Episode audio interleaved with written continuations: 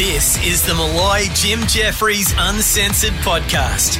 Warning, this may contain strong language and content. Hold on tight. Here we go. I Don't Know About That is the name of the podcast that's available. It's with our next guest, Jim Jeffries, and it's always a great listen, Mickey. Jim, how are you, mate? Thanks for joining us. Good. Thanks for having me, as always. We've been listening to your most recent podcast, and there's many bombshells in your latest, including your passion for The Bachelor. Here's just a sample from the latest podcast. We're going to be talking about The Bachelor, which is incidentally one of my favourite TV shows, and I'm quite open about it. What's with Katie? She says she found true love, and she still goes mental in the final Rose episode. Claire, Dale's too far out of your league. What were you thinking? And she did that whole speech. I will never apologise for love. I always thought that they would dress, because everyone looks so immaculate. You have to bring your own clothes. Yeah. You think that I, as a man, would like to watch The Bachelor because there's more women to look at, but I like to see the blokes have a bit of argument. They'd probably get 3 group dates, and someone who really wins would get 3 solo dates. That's the big thing. Can I steal you for a moment? Yeah. That Italian guy that no one liked. Oh, Juan Pablo, yeah. And the guys were like, I cannot believe that you want to be The Bachelor. He was hit up on Instagram. He's a gorgeous man. In person. Oh, my breathtaking God. There was one who lived on a farm that had a population of like 150 people. That there's always a bloke with a guitar who'll find a reason to sing whenever he can, because his love for you is something that you don't understand. Right, in Australia, didn't they have like they had 2 girls in one episode? Shut up. All right. Jesus, you're all in. There's a bit to unpack there. We've just come out about right now. I'm a big fan. Yeah. How did you get involved? How did you get hooked? I've been watching bloody The Bachelor for the last sort of 5 or 6 years or something like that. I watched a couple episodes, and then I was going, "Oh, this is stupid." And then I was doing this. Oh, I'm just writing a bit of stand-up about how stupid this show is. And then the next week I was like, "This, oh, Jenny's still there, right?" And then I was in, and then I started watching him, and then me and the wife would watch him ironically for a little while. Like, oh, let's watch that stupid show. And then we got very passionate about the program. We went back and watched old episodes and told people that we'd watch them. And they go, do you know who won? And we go, don't ruin it for us. If we keep it off the internet.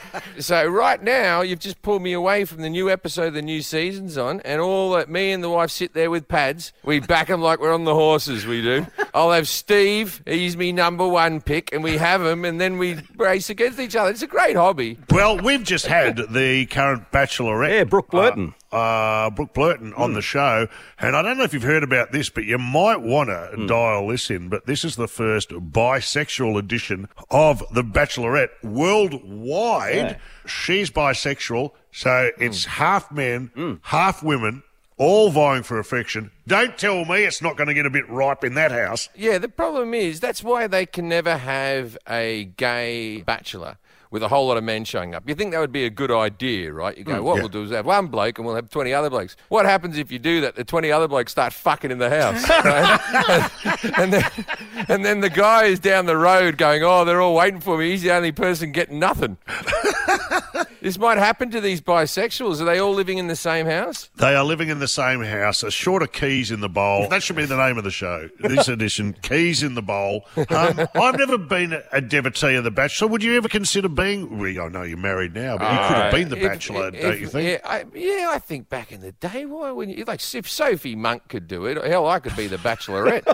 But, you know, I think I'd like to do that. I have an idea for a show, and I was putting in a sitcom, and it was going to be called The Widower, right? And what it was going to be an old Bachelorette show where everyone's really fucking old and everyone's just lost a husband and they're getting back out there, right? And then I was writing this as a comedy bit, and then I Googled it, and it turned out that that's the next season of The Bachelor over here. We're doing old people. No way. Yeah, the oldies are coming out. Someone's been eliminated. No, they had a stroke. You know, they just... You know what I do? If the only change I make to The Bachelor, instead of handing out roses, handing out dingers. Oh, yeah. Would you be on the date? here's a dinger, just in case. Don't you reckon it'd just be slightly more? Now, you also introduced your worldwide audience to the honey badger. We've got a little grab here. They had a bloke who played for Australia, rugby player for Australia. Google Nick Cummins. Nick Cummins. And then you'll go, that's what Australia has to offer. It's a disgrace. He looks like he was in Lord of the Rings. He chose none of them. He said, none of you are good enough for me.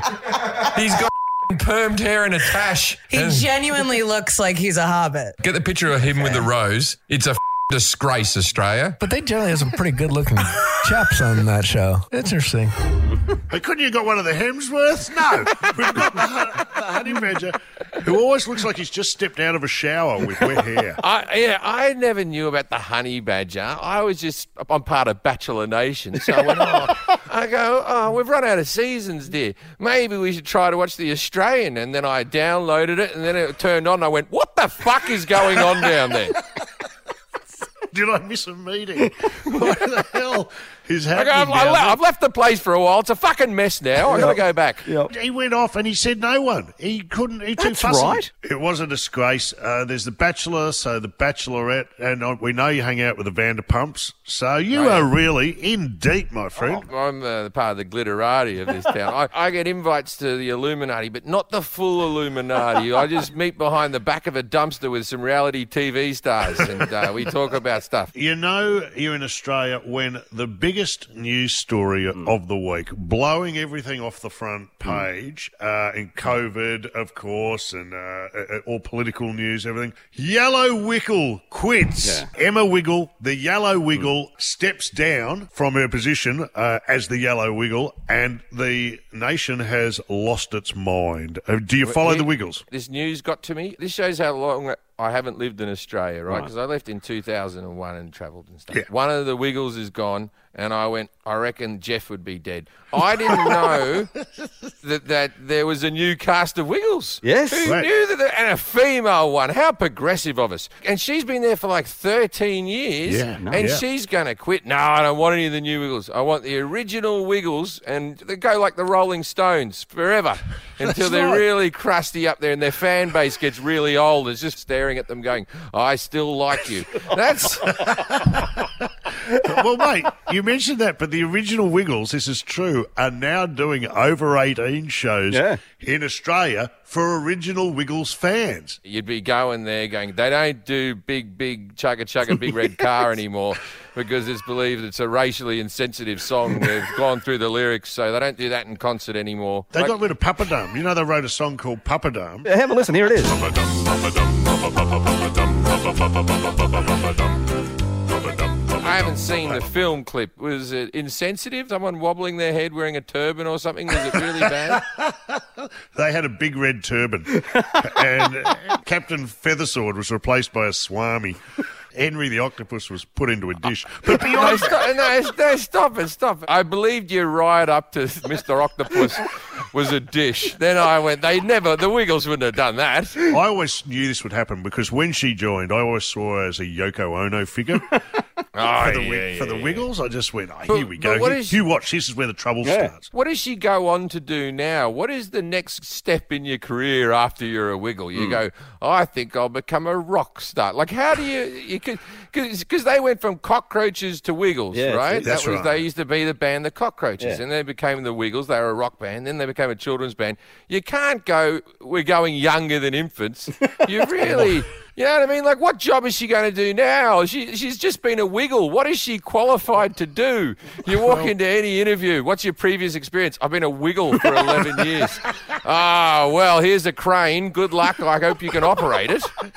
Imagine that on your passport. Once you become a Wiggle, why would you stop being a fucking Wiggle? The money must be good. Just wiggle it till you die, man, until they replace you with someone else. Is she going solo? Maybe she wants a solo career. It's just maybe she's joining the Holly Doolies. She could just call herself Wiggle. There you go.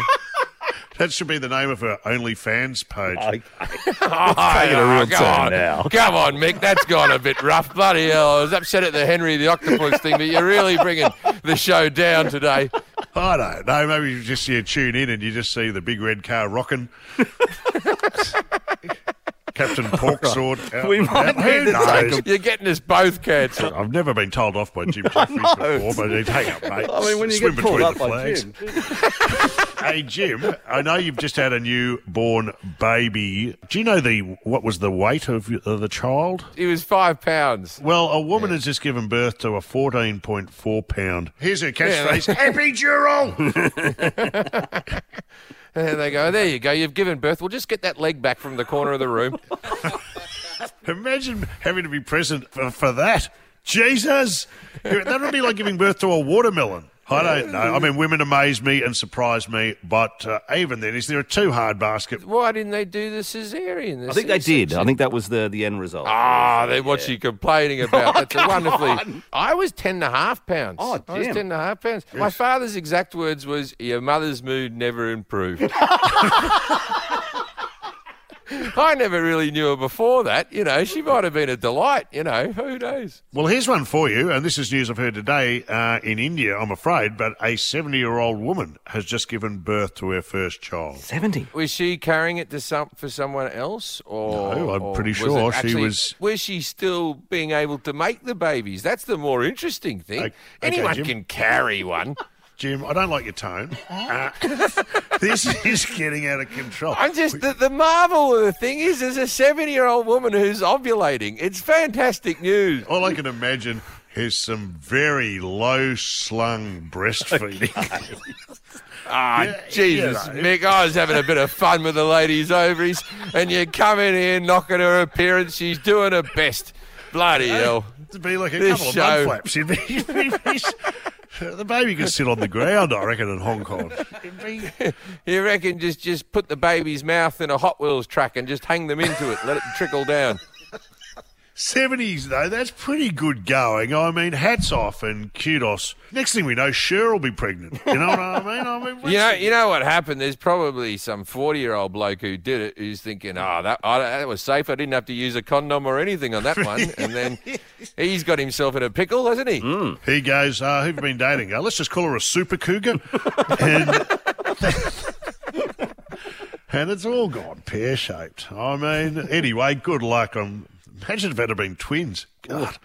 Jim, just before we go, a huge furore down here. Second biggest news headline of the week is they did a survey for Arnott Shapes and found that, are you ready for this? The most popular Arnott Shapes of all time is the chicken crimpy. Yeah. No, I'm not a fan. The chicken crimpy. I've read these statistics, and there's only one pizza shape, mate. Pizza. Oh, you've got them there. He's got them in the US. I've got a box in America. I have to get them through the fucking post. You can take the boy out of Australia, but you can't take Australia out of the boy. So I get these shipped all over the bloody world, the fucking pizza shapes. Pizza. Never once have I paid freight on chicken. Never. Always the pizza. You got different flavours there. The barbecue's all right. I have paid freight on barbecues before as a backup and then had them and went, no, I'm strict. I've also got a cupboard of fucking Passiona back there. It turns out I don't give up on things. From my whole child, I could move to a different culture and I need these two crap fucking items of food to make me feel home. I got fucking Burger Rings in the cupboard. I have a mental issue that I can't eat foreign snacks. Everything I have to eat is from Australia and people come over and they go, have you tried our snack? And they think they're shit, but I think they're wonderful. Did that part of your rider backstage? I know you're about to go on tour for a couple of weeks. Is the pizza shapes backstage? I have had pizza shapes backstage, right? But I tell you what I do have back there. I see, this is why I never go for the cheese, crimped cheese, right? Yeah. You can't beat a cheese twisty. And I'll tell you what, when you hand an American a twisty, they can't explain what it is. They haven't got a crisp or a snack similar to it. It blows their fucking mind, the twisty. You should put it in a roll for them. Give them their first ever twisty roll, of course, which is it's my signature dish. If ever I go on a MasterChef, that's what I'm going to make, Celebrity MasterChef. It'll be a twisty roll. And you prefer the cheese over the chicken? Chicken twisties. Yeah, chicken twisties. You don't eat the cheese twisties. That's for Cheetos, see? It's all about shapes. If you want cheese, it has to be circular, wobbly gone sort of thing. That's chicken. and then your hexagons are your pizza. If they mix up the fucking shape, I'm not bloody doing it. Okay. We're going to send you some pizza shapes. Someone's going to get suspicious one day and go, someone at customs is going to be going, there's a lot of pizza shapes going through to Jim Jeffries. Get the sniffer dogs out. And the sniffer dogs will lose their minds. They'll start dry humping a box of... I only eat Australian chocolate as well. Don't eat fucking American chocolate. The kids over here, they don't know because they haven't... You know what's good about bloody Cadbury's?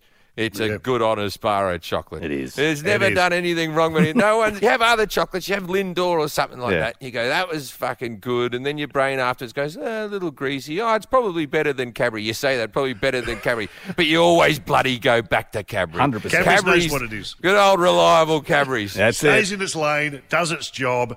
No faffing around. That's the way it goes. I've put a hazelnut in there. Thanks, Cadbury, for all that effort. Hey, Jim, we've got to go. We're going to miss you for a couple of weeks. You're going on tour, which I'm great to hear. Where are you off to? I'm off to New Orleans tomorrow, and then I'm going to do Omaha and Austin, Dallas, and I'm going to do Oklahoma. I'm about to do some gigs in fucking Mexico as well. That's going to be weird, in like Cancun at a resort. That's you know there's a wall there now, don't you? Once I go through, I can't get back. Probably for the best, really. Cancun, enjoy it. My favourite Hooters in the world was Cancun. But that's another story. Hey, good on you, Jim. Thanks for your time today, mate. And we'll see you hopefully in a couple of weeks when you get back safely. Couple of weeks, lads. Well done, Jim. Jim Jeffries. This has been the Malloy Jim Jeffries Uncensored Podcast. Catch more of Jim on Malloy Thursdays for the drive home on Triple M or stream it on the Listener app.